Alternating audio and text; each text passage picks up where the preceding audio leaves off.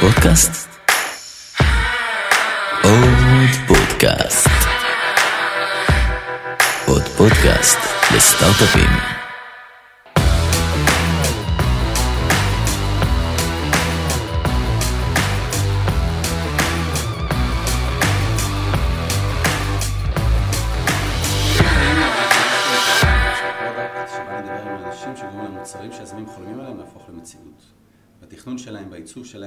בהנדסה וגם בברזלים שלהם. אני דוד קלר, שותף מייסד ומנכ"ל סטודיו פריים, ואיתי יאיר קיווייקו, מנהל השיווק שלנו. אהלן. תודה רבה לך, חברים תומי וגיא, מעוד פודקאסט לסטארט-אפים שנותנים לנו את הבמה, וכל משפחת עוד פודקאסט המתרחבת. היום אנחנו שמחים לארח את כרמל יואלי מאתראו. היי כרמל. מה קורה, דוד? מעולה, אצלך? וואלה, אין תלונות. מתארגן לסגר הלילי. מה זה סגר?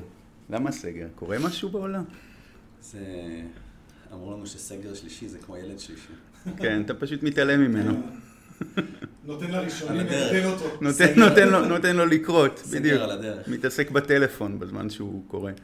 ספר לנו בכמה מילים על עצמך, כרמל.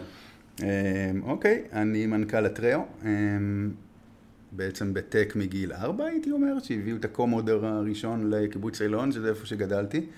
אה, למדתי לתכנת עליו בבייסיק, אמ, אחרי זה הייתי ביחידה טכנולוגית בצבא. ארבע. גיל, כן, ארבע, חמש כזה. אמ, זה, שם גיליתי טק. אה, אחרי זה הייתי בצבא, יחידה טכנולוגית, קצת מין סוג של סטארט-אפ אחרי, כמה שנים טובות בנייס, ואחר כך אטראו. ומה בעצם אטראו עושה? ההגדרה הרשמית, אני חושב, זה brand agency לטק B2B.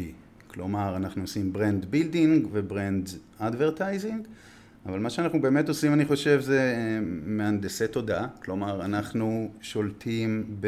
או מנסים לעצב לפחות, מה אנשים חושבים, ובעיקר מה אנשים מרגישים כלפי המותגים שאנחנו מייצגים. השאר זה means to an end, אבל בסוף זה המטרה. ול- ולאטראו בעצם הגעת אחרי איזשהו תפקיד של מה שנקרא הנדסת מכירות בנייס. מה זה, הנדסת מכירות? What- נתקל במקצוע הזה, בשם הזה. What the fuck is, sales engineer? קודם כל זה תפקיד שיש אותו בארגונים שמוכרים טק מאוד מאוד מאוד כבד. בנייס היה חטיבת הסייבר אה, של נייס.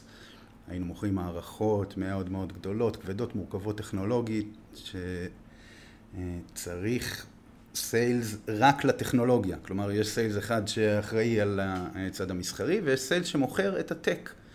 כשאתה מוכר פתרון וגם עשרות מיליוני דולרים עכשיו לממשלת, whatever, נגיד, כמו, באפריקה. לא אומר, למשל.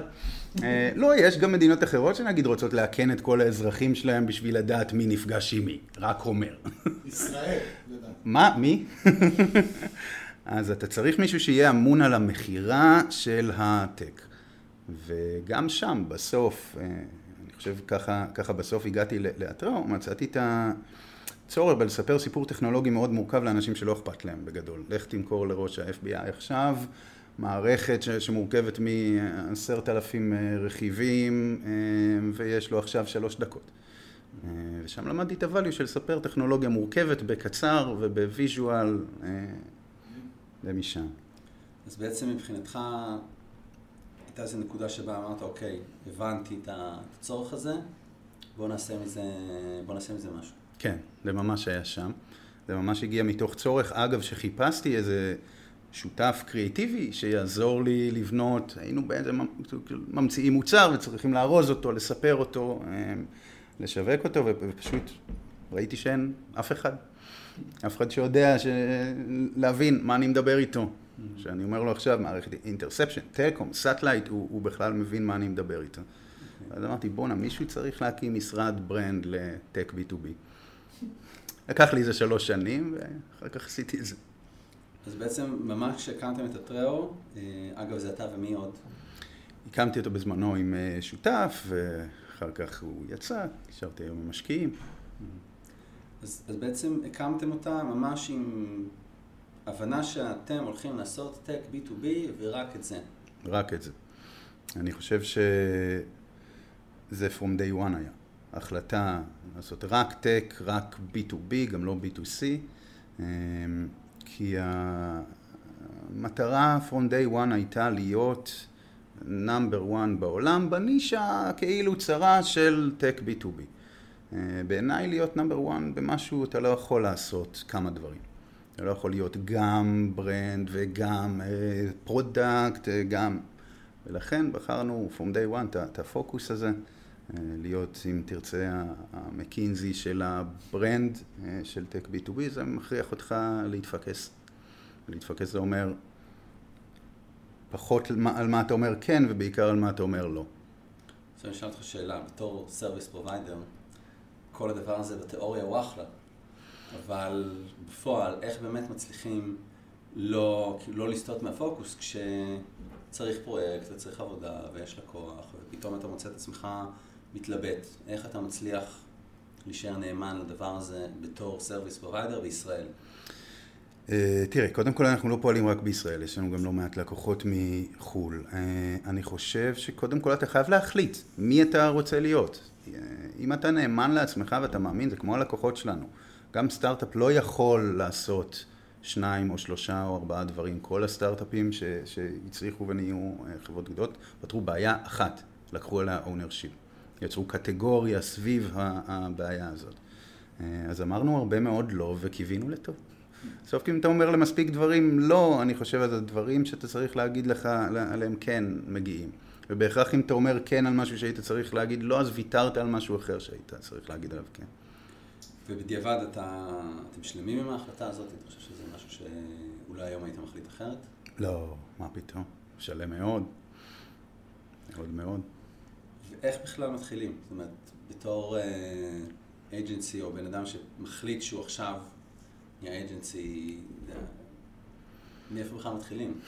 כמו כולם, Outbound, פותחים את הטלפון ומתחילים להתקשר לכל מי שאתה מכיר. אני חושב שכמו הסטארט-אפים שלנו, שבהתחלה אתה במעגל הראשון של כל האנשים שאתה מכיר ושל כל האנשים שאתה מכיר זה האנשים שהם מכירים, ותעשה לי אינטרו אליו ותעשה לי אינטרו אליו. ככל שאתה מתבגר, וזה לדעתי אחד המבחנים, לראות אם יש לך כבר ברנד, זה מתחילים להגיע אנשים אליך באינבאונד. זה לוקח כמה שנים בדרך כלל לבנות. עד אז אתה רץ כמו משוגע ודופק על דלתות. כמה שנים או הרבה כסף בשיווק. ובדרך כלל שניהם. כן. כן. כן. מי, מי היה בעצם הלקוח הראשון שלכם? הלקוח הראשון שלנו, אני חושב, היה NICE. Mm-hmm. Valens, חברת semiconductor, כן. מזמן, מזמן, מזמן. לקח לנו זמן גם להבין בדיוק מה ה offering, בהתחלה הייתה מגיעה דרישה, אנחנו רוצים אה, וידאו, brand video, אנחנו רוצים אה, מצגת, אנחנו רוצים website חדש, והיינו לוקחים פרויקט, נגיד לעשות website, ואז היינו אומרים, אוקיי, מה יש בתוך ה website? מה כותבים? מה המילים? אה, אנחנו לא, לא יודעים בדיוק. ומה, איך מראים את המילים האלה. אנחנו עושים להם visualization, כי כאילו אף אחד לא קורא יותר בגדול, אז לא יודעים.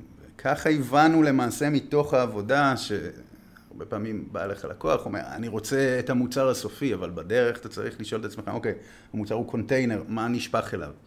המילים, ה visuals בגדול. וככה הגענו בסוף לתהליך של brand building. אז בעצם, נקרא לזה, ה product market fit שלהם, שלכם, הגיע מאיזשהו מהעבודה עם הלקוחות עצמם. כן. זאת כאילו הלקוחות הסבירו לכם מה, מה הם צריכים בלי שהם הבינו שהם מסבירים את זה. אנחנו הבנו תוך כדי, אני חושב שזה תמיד נכון לכל חברה, שאתה מבין תוך כדי תנועה מה ה pain האמיתי, איך לפתור אותו. אה, אני חושב שבסופו של דבר הגענו לזה מתוך, מתוך העבודה, מתוך צורך אמיתי אה, של לקוח לשלוט במה אנשים חושבים עליו ומה אנשים מרגישים עליו. ושוב, השאר זה אמצעים. היום בעצם אתם עובדים עם, עם הלקוחות, בוא נקרא ב-B2B Tech, הלקוחות, JFrog, Gong, NICE, Sisense וכולי וכולי. מה, מה אתה חושב שמייחד אתכם וגורם לחברות ב scale הזה באמת לבוא אליכם, אה, למרות הטרנד הזה של אה, בוא נלך ל Pentagram ו...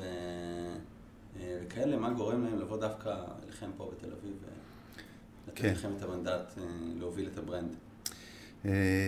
יש לנו תפיסה קצת שונה לאיך לעבוד עם חברות tech B2B. אנחנו מאמינים שבשביל לשווק טכנולוגיה חייבים להבין טכנולוגיה.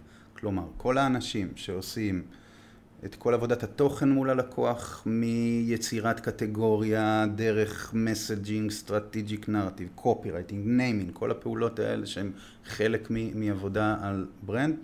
אצלנו נעשית על ידי אנשים שמגיעים מ tech, רקעים ב engineering, 8200, אה, תפקידי שיווק ו/או אסטרטגיה או מכירות בחברות tech B2B, אז אנחנו מדברים את השפה.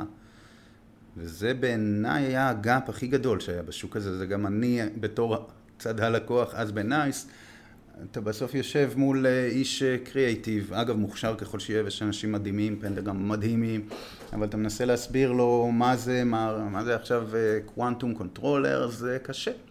אה, ולכן חושב ה- היכולת שלנו לגשר על הפער הזה, להושיב בן אדם טכני מול בן אדם טכני שמדברים באותה השפה, יכול להיות שלבן אדם הטכני אצלנו לשבת סביב אותו שולחן, קצת כמו ש Ogilvy הבין לפני, לא יודע מה, Ogilvy לפני מאה שנה ב advertising, שהקופירייטר צריך לשבת ביחד עם, ה- עם ה art, אנחנו הבנו שאיש הטק צריך לשבת עם איש הקריאיטיב סביב אותו שולחן, והרבה מאוד על הסוג הדיאלוג שהם מדברים, אני חושב, מאפשר לך לבנות מותגים ב... בוא נגיד גרייד של B2C בעולם של B2B.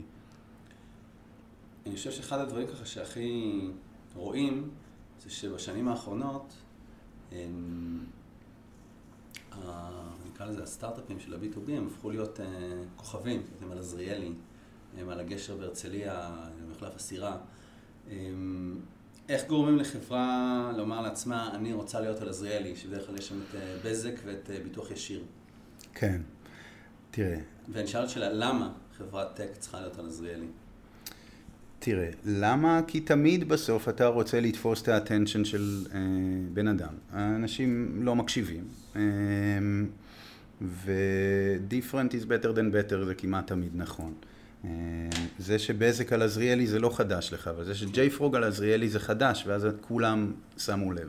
עדיין חדש, אני חושב שבעתיד זה יהיה אה, פחות ופחות חדש. פעם, אז קודם כל, to, to אה, rise אה, מ- מהנויז, יש מלא נויז, אף אחד לא מקשיב.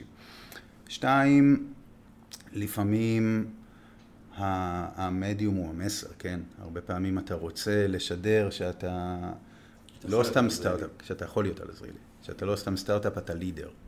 אה, וכולם דיברו על הקמפיינים של אה, באמת ג'ייפרו, גונג, זה לא קונספט חדש בארצות הברית, הרבה חברות, סלק עשו מלא בילבורדים, אם ראיתם עם היוניקורנים המעופפים, מאנדיי עשו. מאנדיי עשו הרבה אה, בארצות הברית, מאנדיי אגב עשו משהו גאוני, הם שמו בילבורדים. whatismonday.com בסאבווי, היה מדהים. הם שמו לפני גיוס שהם עשו, גיוס השקעה, הם מיפו את ה-VCs שהם רוצים שישקיעו בהם, ושמו לשותפים שם בילבורדים במסלול שלהם הביתה. באורח פלא הערך קפץ. מסלול מנכ"ל קוראים לזה. מסלול מנכ"ל בפרסום, בדיוק. אז אנשים הם, הם אנשים, ובסוף, אתה יודע, הנה, אתם זוכרים את הקמפיינים האלה, mission accomplished. כן. זה הסיפור. ספר לנו קצת על התהליך ש, שחברה עוברת אה, מהרגע שהיא מתחילה לעבוד איתכם, או אולי גם על התהליך שאתם עוברים איתה. אוקיי. אמ, יש כל מיני סוגי תהליכים, אני חושב שהקלאסי הוא כזה. אמ, הרבה מאוד מהטק, בטח הישראלי, זה חברות שעושות disruptive technology, כלומר ממציאות קטגוריה. השלב הראשון אה, בתהליך כזה הוא מה שנקרא category design. הוא לא להגדיר את ה... כולם מדברים על positioning ועל ה-why, ל disruptor יש שאלה הרבה יותר גדולה של ה-what. what the fuck are you? אנשים לא קונים דברים שהם לא מבינים. אה, הרבה פעמים שאלה נורא פשוטה ש- שאנחנו שואלים אה, יזמים זה אוקיי, Salesforce הם אה, CRM, אתה. אם אתה לא יודע לענות על זה בשתי מילים, שלוש, זה אומר שאולי הקטגוריה לא ברורה. Uh, והגדרת הקטגוריה היא נורא נורא נורא חשובה. אגב, דיברנו על פוקוס ועל מה אתה כן ומה אתה לא, ואתה לא יכול להיות הכל בשביל כולם. Uh, ולכן ה-what, ה-self definition של מה אתה, זה תמיד התהליך הראשון. Uh, דוגמאות לקטגוריות, לא בהכרח שיצרנו, אני חושב הצלחות ישראליות, uh, WalkMe, יצרו קטגוריה שנקראת DAP, כן? Digital Adoption, קטגוריה נהדרת בעיניי. כדי Marketo עם marketing automation, HubSpot עם inbound, Gong עם אה, revenue intelligence, JFrog עם continuous software release, אה, זה השלב הראשון. השלב השני הוא לפתח את הסיפור. כולם מדברים על storytelling, נכון, אנחנו אוהבים לקרוא לזה strategic narrative, אבל בסוף, בשביל שכולם, כל הלקוחות בעולם, יגידו עליך את הדבר הזה שאתה רוצה to own, שקוראים לו לפעמים positioning, כן, אבל בזוס אגב הסביר את זה הכי טוב, ה brand שלך זה מה אומרים עליך מאחורי הגב כשאתה לא בחדר. בשביל שכולם יגידו את אותו דבר, אתה צריך קודם כל שכולם בחברה יגידו את אותו דבר. מבחן, אגב, מאוד פשוט, תעשה, שאל עשרה אנשים בשוק מה הסיפור של המותג שלך, כמה סיפורים אתה מקבל, ברוב המקרים אתה מקבל כמה, ברוב המקרים זה גם לא בהכרח הסיפור שהם היו רוצים ש, שיגידו עליהם. אה, יופי, קח צעד אחד אחורה, לך לתוך החברה, שאל עשרה אנשים בתוך החברה מה הסיפור של החברה שלך, כמה סיפורים אתה תקבל. וכמה מתוכם הם הסיפור הנכון, גם ברוב המקרים מדובר בכמה סיפורים. אז זה השלב של הנרטיב, אוקיי? הנרטיב צריך להכליל בתוכו גם את הקטגוריה שעונה על מה אתה, וגם את מה שנקרא פוזישנינג, שזה ה-why, למה אתה. Uh, השלב השני זה תרגום של strategic narrative למה שאנחנו אוהבים לקרוא visual narrative. איך לוקחים את ה-story that is told ומתרגמים אותו ל-story that is shown. איך בונים visual שמספרים סיפור שמעבירים מסר, אגב זה כבר קצת קלישאה להגיד ש-brand זה לא הלוגו וזה לא הצבעים וזה לא האייקונים וזה לא הפונט או ה-typography, זה לא על גבול הלא מעניין. brand זה מה אני שם לבן אדם בראש. ה-story that is told, ה-story that is shown, אה, אז זה השלב השני, באמת לתרגם את המילים ל-visuals בעינינו מילים שאין להם ייצוג ויזואלי לא שוות הרבה. שוב, כי אנשים לא קוראים, לאנשים בגדול לא אכפת. אה, והשלב הכי קשה של חברה זה ה-top funnel, לא בפגישת מכירה. שבכלל תהיה פגישת מכירה. שבכלל תהיה פגישת מכירה. אגב, לרובנו יש את ה-bias של לראות את העולם מתוך הפגישת מכירה, כי זה אנחנו הכי מרגישים, אנחנו לא רואים את כל האלה שעברו כאילו ליד החלון ראווה ולא נכנסו בכלל. זה השלב השני בדרך כלל, בניית ה-visual. השלב הבא הוא באמת ה-branding, יצירה של אם צריך לוגו וכל זה, זה בעיניי השלב הכי קטן. השלב האחרון זה website. B2B, ה-website הוא החלון ראווה, הוא ה-asset הכי חשוב שיש לחברת טק B2B, ולכן תמיד אתה צריך לבנות את ה-website, כולל לכתוב את התוכן שלו, כולל לקחת את כל מה שאתה אומר, להיות מסוגל להראות אותו. זה הייתי אומר תהליך קלאסי. אחר כך, יש עבודה שלמה של מה שנקרא brand advertising. יצרת חלון ראווה מהמם. איך אתה מביא אנשים? אה, שלט על עזריאלי או בילבורד בסן פרנסיסקו זה שיטה אחת, יש עוד uh, הרבה, uh, אבל זה בגדול הסיפור. כשאתם עובדים עם חברות uh, B2B Tech, בסוף אתם עובדים עם אנשים שהם סופר טכנולוגיים, ובהרבה מקרים הם יודעים להבין טוב מאוד קוד, uh, ויודעים להבין טוב מאוד אקסל, אבל העולם תוכן הזה של branding, שהוא משהו שהוא לא תמיד מדיד, ולא תמיד מספרים, והרבה פעמים הוא, הוא אמוציונלי וסובייקטיבי. איך גורמים לאנשים שהם באמת מגיעים לעולם תוכן לחלוטין שונה, בכלל להבין את כל מה שהסברת לנו עכשיו? איך, איך כאילו, שנקרא, you bring them on board, לתוך הדבר הזה? שמע, אה, אני חושב שיש לזה הרבה מימדים, אבל ברמה הכי בסיסית, זה החברה שלך, אוקיי? הברנד שלך זה מה אנשים חושבים עליך, מה כולם חושבים עליך ומה כולם מרגישים כלפיך, כמה זה חשוב לך. כמה אתה חושב זה משפיע על ההחלטה של אנשים אם לדבר איתך או לדבר עם התחרות או אם לדבר איתך בכלל. כמה חשוב שמי שקונה ממך יבין מה אתה עושה. המון פעמים, בטח חוויה שאתם מכירים, אה, אנשים נכנסים לאתר של חברת טק B2B ופשוט לא מבינים. מסיימים את העמוד, לא מבינים מה הם קראו. הרבה לקוחות באים אלינו, אומרים, הם מבינים מה אנחנו עושים רק אחרי פגישה. תחשוב כמה אנשים שפשוט לא מבינים מה אתה אומר, שכאילו הולכים ברחוב, אני אוהב את המטאפורה הזאת, היא קצת טיפשית, אבל עדיין, בן אדם שהולך ברחוב, עובר ליד איזה חנות, אתה לא מבין מה יש בחלון ראווה, אתה לא מבין, על השלט כתוב חנות לשפלנגה, אתה לא יודע מה בכלל מוכרים פה, אתה תיכנס. את זה כולם מבינים. הם מבינים מה הם רוצים להשיג. שוב, השאר זה כבר, אתה יודע, כל המילים הגדולות שאמרנו קודם, נרטיב, branding, messaging, positioning, אמצעים למטרה. אתה בסוף זה comes down למה אנשים חושבים עליך, מה אנשים מרגישים כלפיך. אגב, הרגש הוא תחום מאוד untapped בטק B2B. טק B2B בדרך כלל הולך למקום מאוד מאוד פונקציונלי. מה שבן אדם, התפיסה של בן אדם, מותג או חברה, היא מורכבת מפונקציה של שתי, שני מימדים, הערך הפונקציונלי, מה המוצר יודע לעשות. אגב, זה גם חשוב. שוב, בלי שהבן אדם מבין את ה-what, מה זה, הוא לא יבין מה הערך הפונקציונלי, מה זה עושה בכלל. עכשיו, יש uh, חברות מהממות שיוצרות ערך פונקציונלי מדהים, שלא היה לפני. מ...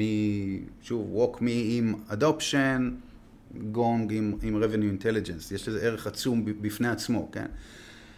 שפחות מדברים עליו בטק B2B זה הערך האמוציונלי שיש בקנייה. כי אתה לא קונה מותג B2B רק בגלל הפונקשן שלו. אנשים טועים לחשוב ש... ב-B2C קונים אמוציונלי וב-B2B כאילו קונים בהתחלה, תחילת הדרך, היו אומרים לי כולם, קונים אקסל, מה, מה הקשר? הכי לא נכון, היה אגב מחקר מדהים ש, שגוגל עשו כבר לפני לא מעט שנים, הם בדקו לאיזה מותגים יש את ה-brand connection הכי גדול. B2C ו-B2B. אתם יודעים מי יצא מקום ראשון? סיסקו. כאילו fucking סיסקו מותג, כאילו hardcore, networking, אנשי IT. זה רוקט מי וורד, אגב, הנתון הזה. למה הם באמת היו במקום הזה? אוקיי. מה זה, מה זה אומר, זה, זה, זה comes down, מה, מה זה professional buying? מה, בוא, בוא נלך צעד אחד אחורה. אתה פוגש זר פעם ראשונה. אחרי איך קוראים לך, מה אתה שואל אותו? מה אתה עושה? מה אתה עושה? מה אתה עושה?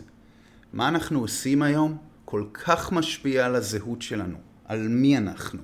על מה אנחנו. זה הדבר הראשון, אתה לא שואל בן אדם מה התחביבים שלך, או איפה הילדים שלך לומדים, אתה שואל מה אתה עושה. הדבר הראשון שאנחנו אומרים על עצמנו, מה אנחנו עושים, כמה חשוב לנו, איפה אנחנו עובדים, מה הטייטל שלנו.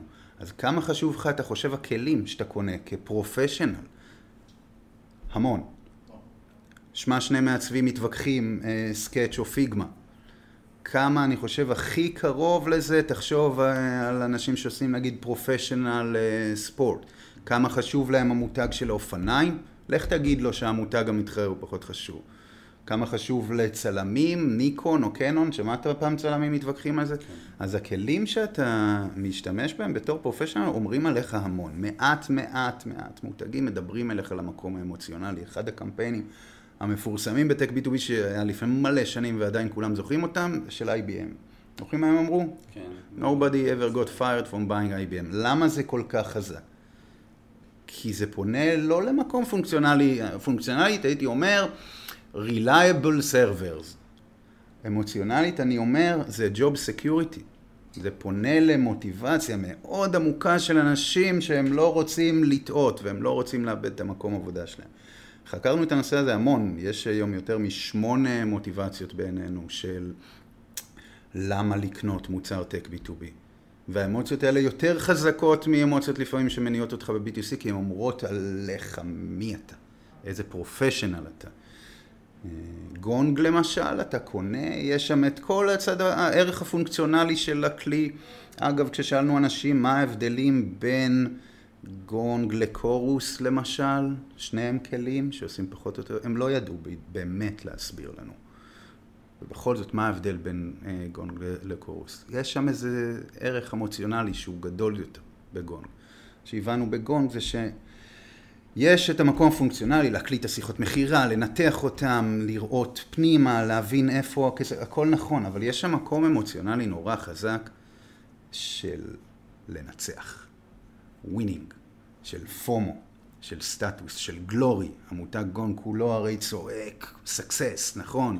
אמ, וזה המקום, ואני חושב שאתה מוצא את החיתוך באמת בין הערך הפונקציונלי, מה שנקרא ה-USP, לבין הערך האמוציונלי, מה שנקרא ESP, נוצר איזה קסם. איך אבל בעולם שבו הכל מדיד, איך מודדים את מה שאתם עושים? שאלה שתמיד שואלים. קודם כל, אפשר למדוד brand. זה לא נמדד באותם אה, מדדים כמו שמודדים אה, performance ב-MQLs או SQLs, brand מודדים ב-awareness ו-value attribution, כמה אנשים מכירים אותך ומה אנשים אומרים עליך. השיטה למדוד את זה זה brand survey. יש סרוויי שאתה מריץ שבו אתה רוצה לבדוק קודם כל אם אנשים מכירים אותך, מכירים את המותג. גם זה מתחלק לשניים, יש מה שנקרא מודעות נעזרת, מודעות בלתי נעזרת. בלתי נעזרת זה אם אני אומר לך, דוד, מי הרכב יוקרה הראשון שקופץ לך על הראש? כן. מי? מרצדס. מרצדס, זה לרובם. זה ה-top of mind שלך, זה הראשון שאתה אה, חושב עליו, unaided. אני לא עוזר לך, אני אומר לך רק את הקטגוריה. ה-top of mind בדרך כלל, בטח בטק, לוקח את רוב השוק. אגב, הרבה בגלל המקום האמוציונלי שאנשים מונעים מאוד מ-job security, הם לא רוצים to fuck up, הם רוצים לבחור משהו שמישהו אחר כבר בחר, אתה מאוד רוצה להיות ה-top of mind בקטגוריה שלך. זה נקרא unaided. aided זה מבין מותגי היוקרה הבאים של הרכבים, את מי אתה מזהה וסמן לי את מי אתה מכיר. אתה בטח רוצה להיות ברשימה שם, אם אתה לא שם, כנראה שאנשים לא יבואו לדבר איתך. אה, הדבר השני שאתה רוצה לבדוק בסרוויי כזה הוא value attribution. איזה ערכים אנשים מייחסים למותג שלך. למשל, מרצדס רצה לקחת יוקרה, והנה עובדה, אתה יודע מרצדס יוקרה. אה, טויוטה, אמינות. אמינות. וולבו, בטיחות. אותו דבר... לא שזה נכון, לא על אלה ולא על אלה, אבל כן. זה לא, מ... כן. זה לא משנה. כל כך, זה הסיפור, זה, מה שנקרא positioning, כן? אותו דבר בטק.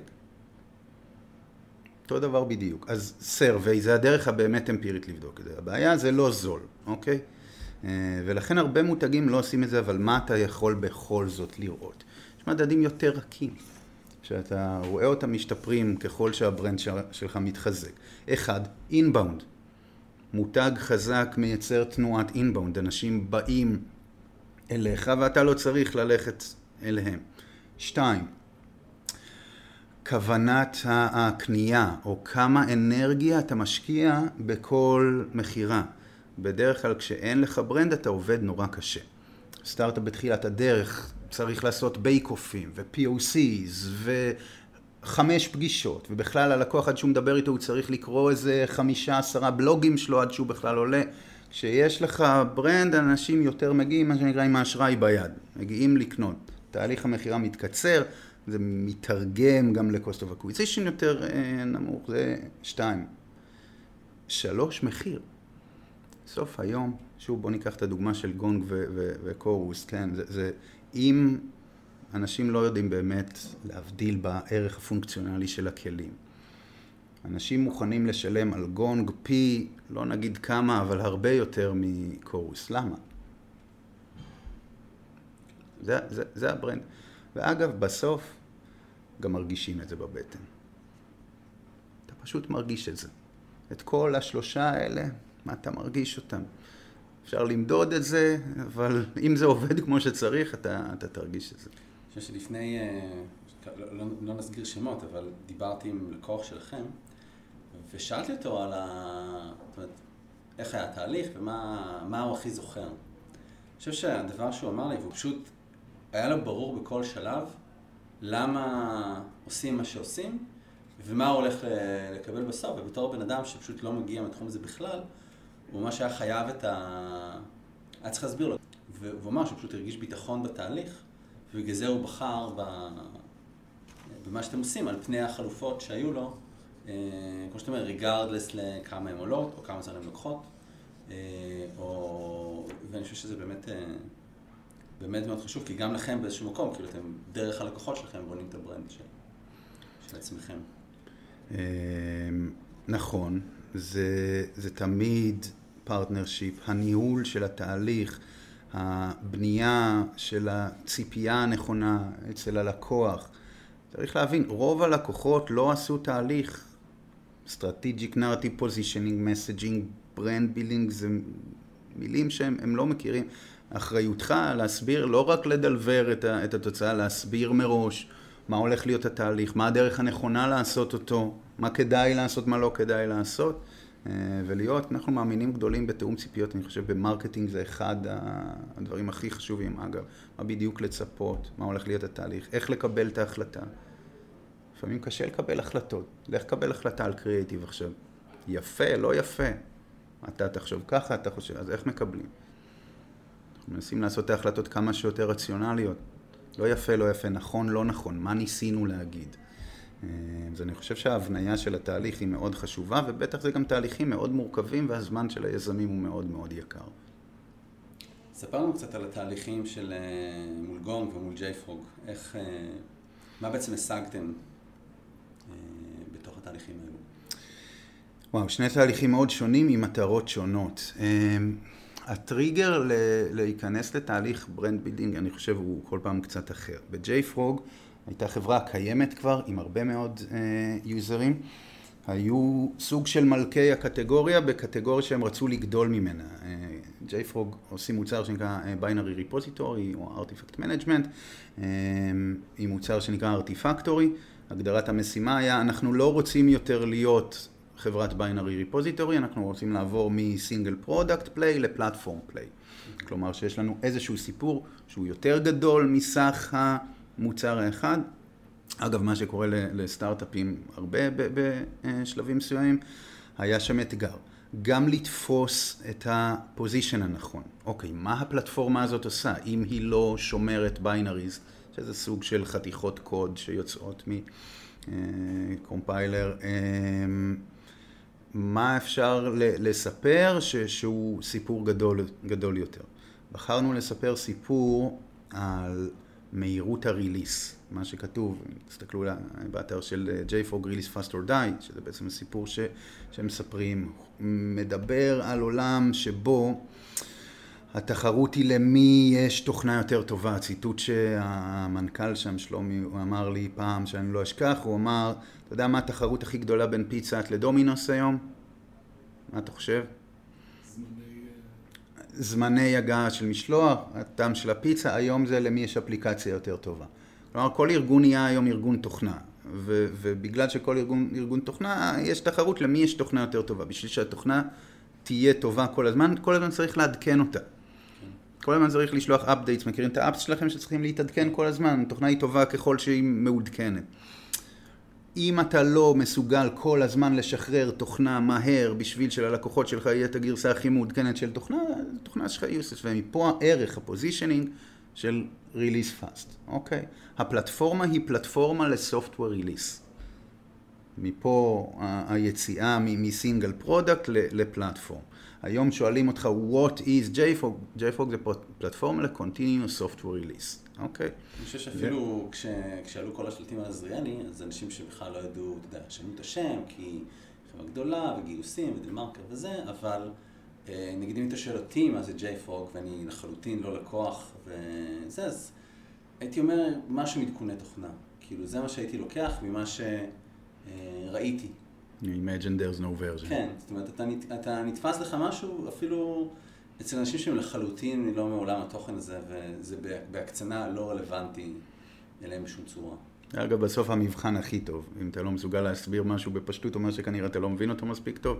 אמ, זה שאתה מסוגל להבין מתוך זה, וג'ייפרוג רבה מאוד מסובכת, מה החברה עושה, זה אומר ש, שכנראה עשינו שם עבודה לא רעה. אגב, עכשיו, ב-JFrog זה, זה לא הספיק. JFrog זה פועלים בשוק של מה שנקרא B2D, Business to Developers. Developers זה אנשים מאוד חכמים, שלא קונים כל כך marketing fluff. בכלל fluff הוא, הוא האויב ב-B2B, חלק ממכירה ל professionals, אה, שאני חושב שזה בשונה ממכירה של... של של B2C, B2B אתה מוכר לאנשים, they care about the, the details. אתה צריך לתפוס את ה attention שלהם ממשהו אחד, נורא ברור, אבל הם כן רוצים ללמוד, ובטח Developers. היה לנו אתגר של איך מספרים, אוקיי, release fast or die, יופי. מה השאלה הבאה בדרך כלל ששואלים אותך B2B? אוקיי, how? איך?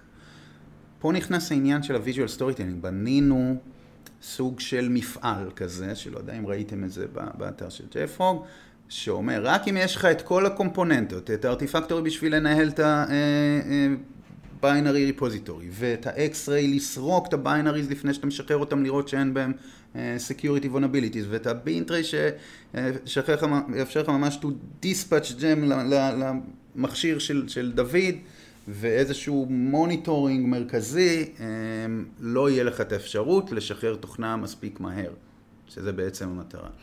אמ, שזה הכוח של, של visual storytelling בטק. הרבה הוא לייצר את מה שנקרא reason to believe. אוקיי, אתה אומר לי שאתה מהיר, יופי, כל אידיוט יכול להגיד שאתה מהיר. אגב, טק זה שוק של copycats. כל פעם שכתבנו באיזה אה, אתר של מישהו משהו, יום אחרי, כל המתחרים copy paste לאתר. כן, יש איזה, תמיד אומרים שכשמגיע איזה סטאר דיזיינר שמעתיקים את הכיסאות שלו, מגיע לסין, לאיזה מפעל, כן.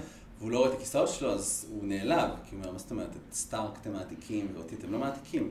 הוא לא, לא, מעתיקים, מעתיקים, פשוט לא היה לנו name, והנה בוא תראה, הנה כל הכיסאות המועתקים שלך, שם בצד. בכלל אומרים שההעתקה היא הצורה הגבוהה ביותר של פרגון, הכל טוב. הבעיה זה מה אתה יכול to own. מילים קשה to own בטק. אה, אבל visuals מאוד קשה לגנוב ממך, כלומר, לקחת את המפעל היום של JFrog, שהוא ה-reason to believe ללמה אני אאמין לך בכלל שאתה עוזר לי לשחרר מהר, מאוד מאוד קשה. אגב, ב-B2C הבינו את זה לפני המון המון המון המון שנים, ש brand שיש לו איזה טק של, אה, איזה claim, סליחה, או, או אה, reason to believe כאילו טכנולוגי, הם כמעט תמיד מראים אותו. תחשבו נגיד Advil, מה, אתה, מה אתם זוכרים על Advil? איזה visual יש לכם בראש? ירוק. מה, מה עוד? Advil Liquid Gel. הוא liquid, אתם זוכרים את הנוזל? כן. למה הם עושים את זה? מה ה positioning של אה, Advil? מהר. מעביר כאב ראש מהר. אתם מאמינים לכל כדור כאב ראש שיעביר לכם את הכאב ראש. מה אתם רוצים? שיהיה מהר. כן. עוד כדור לכאב ראש שהיה אומר, מהר, לא היה עושה כלום. מה הגאונות שלהם? נתנו לך את ה-reason to believe. למה? how? איך? כי liquid. ו liquid כאילו אתה מאמין שזה מתפרק יותר מהר. לא משנה אם זה נכון או לא. זה כמעט תמיד צריך לעשות בטק. תחשבו על פנטן פרובי עם הכדוריות זהב שנכנסות לשיער, ו...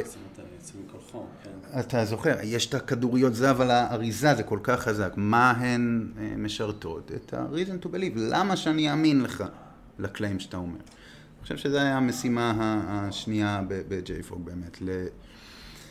להבין מה, על מה הסיפור, לתת שם לקטגוריה שנהייתה אה, היום Continuous Software Release, ולפתח את ה-Visual Story שיגרום לאנשים להאמין ללמה אתה יכול לספק את הערך שאתה יכול לספק.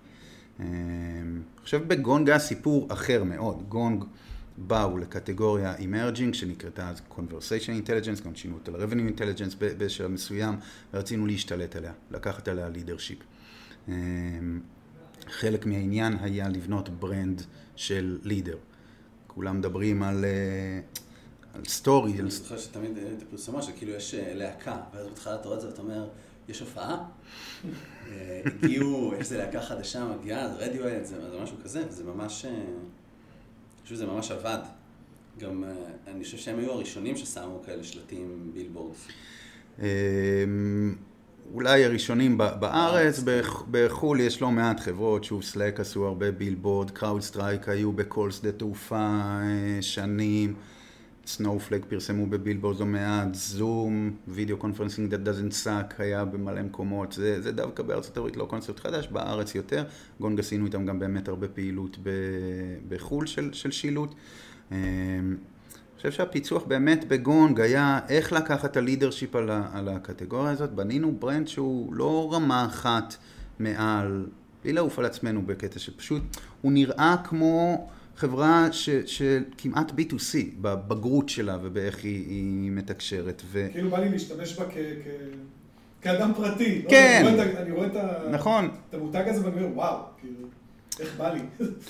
אה, אבל הרבה מהפיצוח שם אני חושב היה להפסיק לדבר, אם היית מסתכל על כל האתרים לפניהם, כולם היו נראים אותו דבר, היו מראים לך את ה... מה זה עושה. כלי, הוא מקליט, הנה הספקטרום של ה-voice, והנה פה אמרו את המתחרה שלך. עברנו בלדבר על ה... גם לא על ה-benefit, על ה-emotional benefit. על הלנצח הזה, התחושה שם, אני חושב, של ה-success, של ה-excitement, של ה-rock and roll, baby, מאוד עוברת במותג הזה, ואני חושב מאוד פגשה את קהל היעד, שזה סיילס, כן, סיילס לידרס. כן. אמ, הרבה פעמים כשעושים תהליך כזה לחברה, הוא סוג של, לא נגיד סטוץ, אבל אה, short relationship, בעצם נכנסים לתהליך, הוא לוקח חצי שנה, שנה, אבל, אבל בזה זה בעצם נגמר. אתם, כשאתם שומעים קשר עם חברות, יש איזשהו תהליך המשכי, זה משהו שהוא, שהוא ongoing, איך זה, איך זה בעצם עובד? אז כן, ברור שזה תהליך, הוא לא נגמר אף פעם. branding זה תהליך חד פעמי, שבו, שאותו אתה באמת רוצה לעשות פעם אחת, והוא אמור להחזיק אותך לכמה שנים, עם טוויקים פה ושם, אבל עקרונית אתה לא רוצה לשנות אותו יותר מדי. גם כי brand equity זה משהו שצוברים לאורך זמן. אמ, אבל כשנגמרת עבודת ה branding, מתחילה עבודת ה brand building שלא נגמרת אף פעם. וזה איך בסוף אתה לוקח את כל המאות אלפי, מיליוני אנשים שאתה רוצה ש, שיכירו אותך, ומעביר אותם ממוד של unawareness ל-awareness, קודם כל, נכון? כי אף אחד שלא מכיר אותך לא, לא ידבר איתך. אמ, זה תהליך שאנחנו עושים אותו על ידי מה שנקרא brand advertising. אמ, למשל, בילבורדים של, כמו של גונג זה, או JFrog שראיתם זה, זה דוגמה, אבל יש עוד המון דרכים, ו digital, ו print, ו direct, אמ, אבל זו עבודה שלא נגמרת. שתיים, למעשה כל חברת tech צריכה לתחזק לא מותג אחד כי אם שלושה, במקביל, כל הזמן. אחד הוא ה-company's brand, שתיים הוא ה-employer brand. והתחרות על talent היא קשה מאוד. אגב, JFrog בארץ, שאתה זוכר, היה קמפיין employer branding. Mm-hmm. הוא לא מטרגט לקוחות, הוא מטרגט עובדים. שיושבים לעבודה ועובדים בעזריאלי. כן, בדיוק. שאתה רוצה למשוך אותם ואתה רוצה גם לגרום להם לעזוב את העבודה שלהם בגוגל וללכת לעבוד ב JFrog. אז כדאי שתהיה סיבה טובה אה, בשביל זה. שלוש, investor brand. גם הסיפור שאתה מספר למשקיעים הוא לא תמיד, או כמעט לא תמיד אותו סיפור בדיוק שאתה מספר לשוק. אנחנו עוזרים לחברות לתחזק את שלושת הברנדים האלה ולהביא אותם לקהל היעד, וזו עבודה שלא נגמרת אף פעם. בסוף עבדתם לאורך השנים עם עשרות, אולי מאות אה, חברות. אה, מה הטיימינג שנכון אה, להתחיל תהליך כזה עבור חברה? מן הסתם, סטארט-אפ שגייס seed, לא בטוח כן. שבכלל כן. יודע מה הוא יהיה עוד שנה. לגמרי. השאלה הכי חשובה היא שאלת ה product market fit. בוא, נלך צעד אחד אחורה. אתה חייב לעשות הרי משהו בהתחלה, אתה לא יכול לצאת לשוק. בעיניי יש תהליך branding, שיש דרך אחת לעשות אותו, זה לא בהכרח הדרך שלנו, כן, אבל זה הדרך לעשות, והיא באמת לוקחת לא מעט זמן. אה, ובה אני צריך לקבוע את המה אני ולמה אני ואיך זה נראה ובטח לבנות את ה website במינימום. אה, ואת התהליך הזה אתה חייב לעשות באיזשהו שלב. עכשיו, לפני זה אתה צריך לעשות איזשהו תהליך, אתה צריך להיות עם משהו באוויר, זה בעיניי צריך להיות כאילו די-branding. כלומר, פונקציית המטרה שלך שם היא להיות מהר באוויר, להיראות legit ולהתחיל להתגלגל בשביל שתוכל להתחיל לפגוש לקוחות ולהבין בכלל מה ה product market fit שלך. אל תיכנס by all means לתוך תהליך אסטרטגי אם אתה לא יודע מה ה product market fit שלך. אם הוא עלול להשתנות, הדבר האחרון שאתה רוצה זה לעשות תהליך ואחרי חודשיים להבין שבעצם מה שכתבתי על השלט של החנות זה בכלל חנות למשהו אחר, או בכלל מוכרים פה משהו אחר, או בכלל הבייר הוא בן אדם אחר. או שבכלל אין חנות. או שאין חנות. אה, למשל.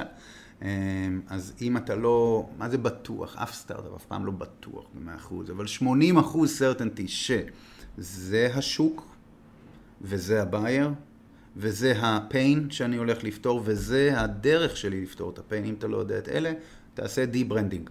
אל תשקיע בזה. תהיה באוויר ותתגלגל עד שיש לך מספיק engagement אה, עם, עם לקוחות. שתיים, budget. שוב, אה, בכלל השקעה ב marketing שהיא מעבר לאטראו עכשיו.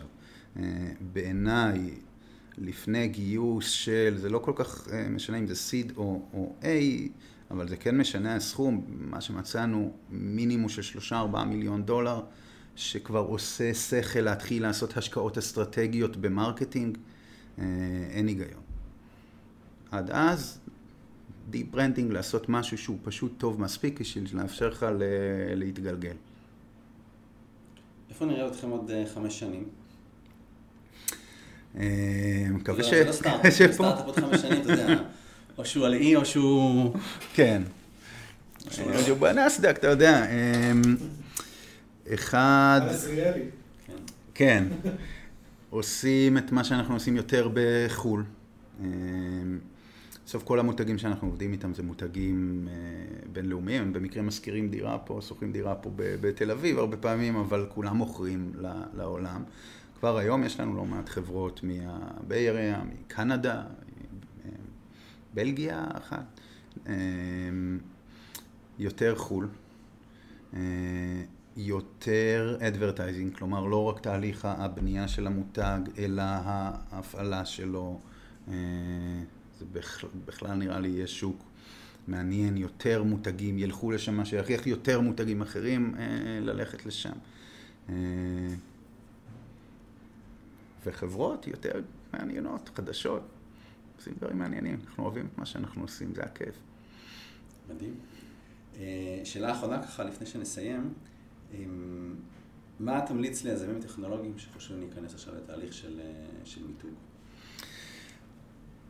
תבינו שיש תהליך שמיתוג הרבה פעמים, אני חושב, טועים לחשוב, לבלבל עם הצורך, אני חייב אתר מהר. אני חייב משהו שיאפשר לי להתחיל לדבר עם, עם השוק.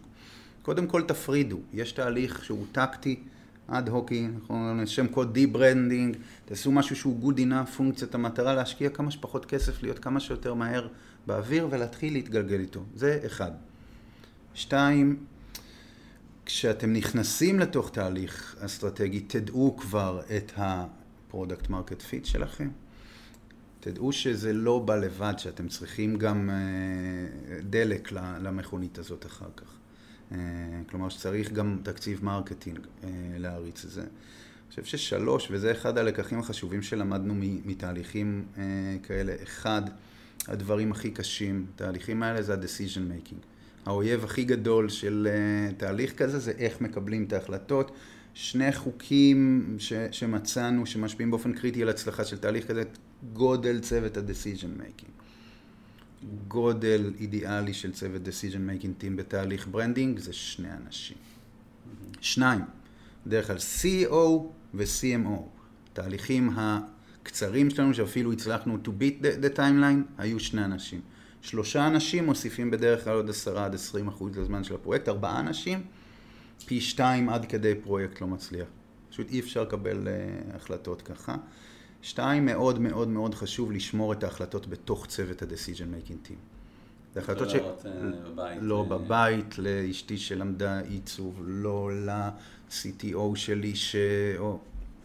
זה מאוד קשה. ראיתי את זה ב live. אה, מה קורה כשזה קורה? אה,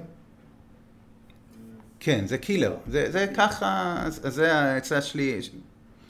צוות decision making team של שני אנשים, ושמרו את כל ההחלטות שם. אגב, אינפוט אפשר לקחת מהרבה אנשים לתוך התהליך, אבל ה-decision making team עצמו בסוף קטן.